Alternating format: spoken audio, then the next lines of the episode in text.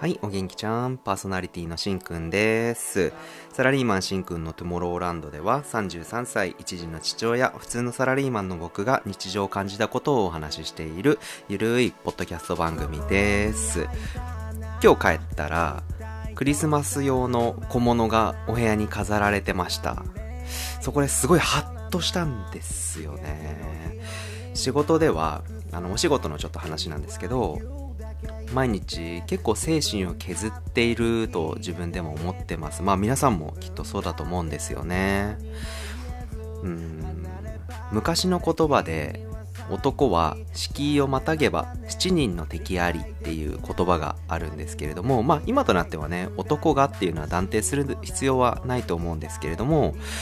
昔の考えとしてはまあ理解できるかなっていうふうに思っていて要はあの社会に出ると多くの敵がいてどんな敵が現れるかわからないっていう働く上での心構えを言ったものだそうなんですよね。思い返すと社会に出てからもう新入社員のとこからなんですけども何度も何度もこう裏切られてきました。きっと皆さんもそうだと思います。何度も手のひらをこう何度も何度も返されてそれは社外もそうだし社内でもあると思う。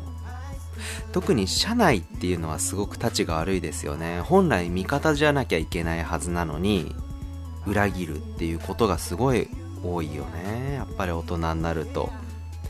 そういうやつっていうのはやっぱりバレないようにいい人風でやってきたりとかしますよね。僕もこうそんな中で何度も人間関係に嫌気がさして自分も仕返しをしたりとか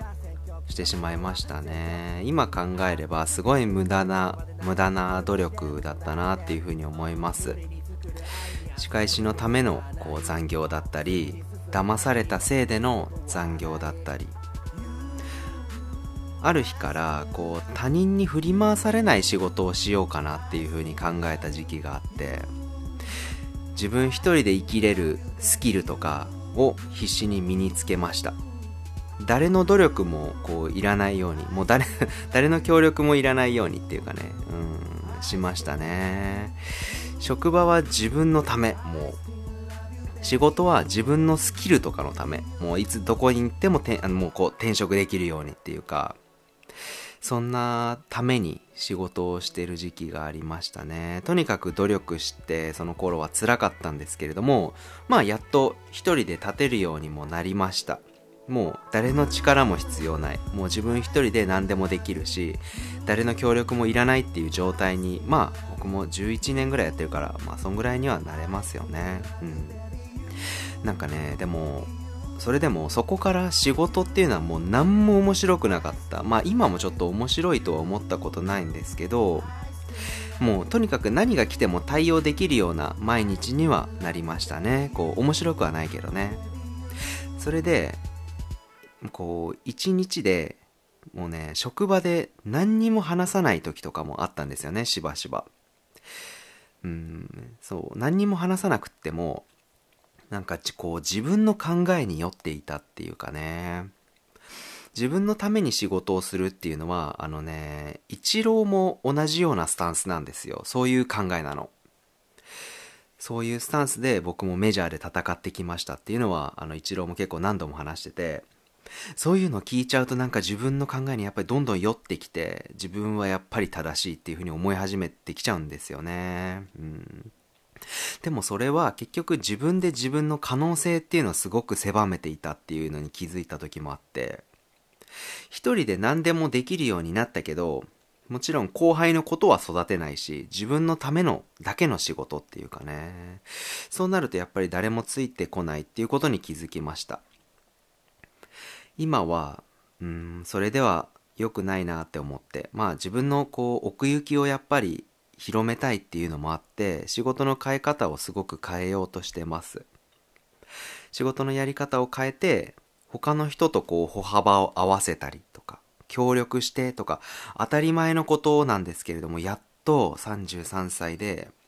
やってみようと思って今やってる最中っていう感じなんですよね。でもそうするとなんかこれで良くなるかなと思ったら全然良くならなくってやっぱり裏切られんの、また。前、あったことがまた起きるんですよね。きっとそいつとかはもう僕のことがあんまり好きじゃないんでしょうね。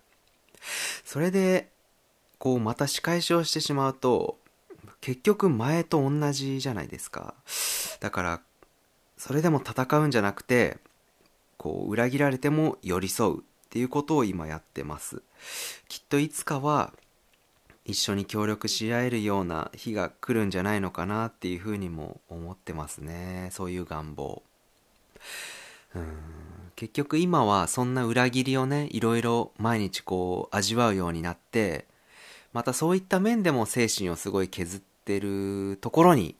あのね、家帰ったらクリスマス用の小物がね、部屋にいろいろあったんですよね。お家に帰ると、まあ、些細なあれですけど、小さなもの、小物がこうコンって置いてあると、うん、すごいこう、毎日戦う中で、ふっと外の世界から幕を張ってくれるような感じなんですよね。こう気持ち的には。それは奥さんがね、全部飾ってくれたものなんですけれども、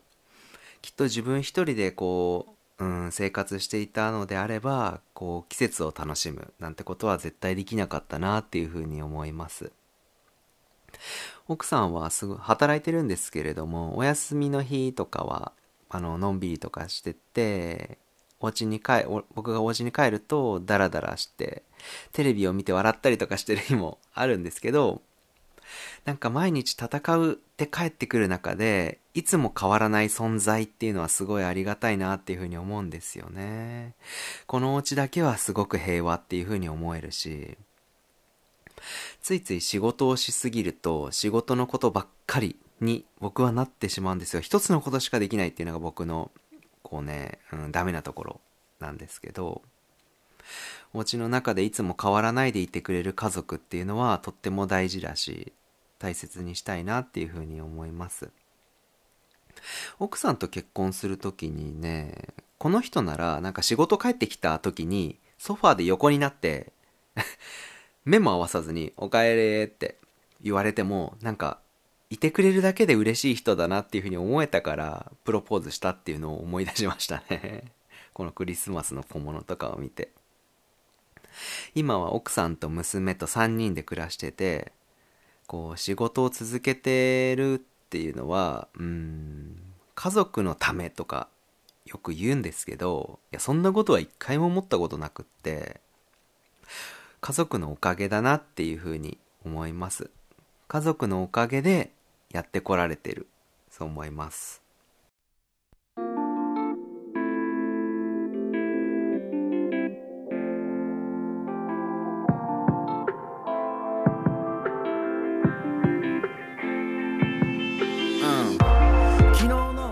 はい、エンディングです。今日も最後までお聴きくださりありがとうございました。今回は、えー、仕事で裏切られることっていうのはありますよねっていう話をさせていただきました。いかがだったでしょうか？今週はね、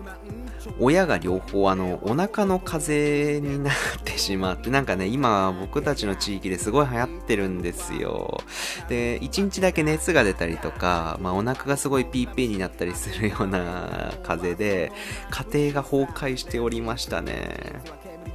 お腹から来るあの熱で、トイレはね、あの10回以上行くしね、もうね、最悪でしたね。幸い娘には映ってなかったので、まあ良かったんですけど、まあ親が両方ダウンするともうダメですね。もうお家がめちゃくちゃになっちゃいますよね。なんとか変わる変わるで家事をして1週間乗り越えてきたんですけど、まあ夕飯は全部もうレトルトですよね。もうしょうがない。ねえ、もうこの間、この間というか、だからその風の間はもう娘とのは一回も遊べなかったんですよね。で、やっとね、もう、まあ大体みんなあの元気になってきたんで、今日は、えっ、ー、と、土曜日なんですけど、娘と動物園に行ってきました。久々の外遊びだったこともあって、すごい嬉しそうでしたね。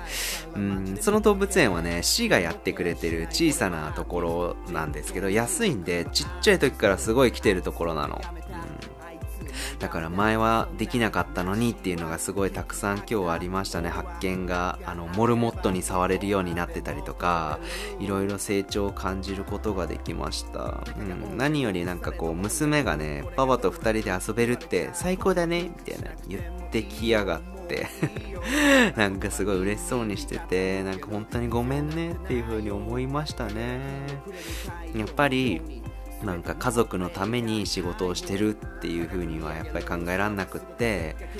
家族のおかげで仕事ができているなっていう風に今日も思いました。今日の夕飯は僕の手作りのほうとうにしたいと思ってるんですよ。結構あの山梨のほうとうが大好きでそれをねこう真似してどんどん毎日作ってってたら あの、上手になって、あのね、山梨で有名なチェーン店とか、ほうとうのチェーン店がいっぱいあるんですけど、それにね、すごい似てるほうとうができるようになったんで、まあ一つ得意料理ですね。皆様にも、イベントをやるときがあったら、ほうとうパーティーをやら、やりたいと思います。じゃあ今日はこれで終わります。バイジー。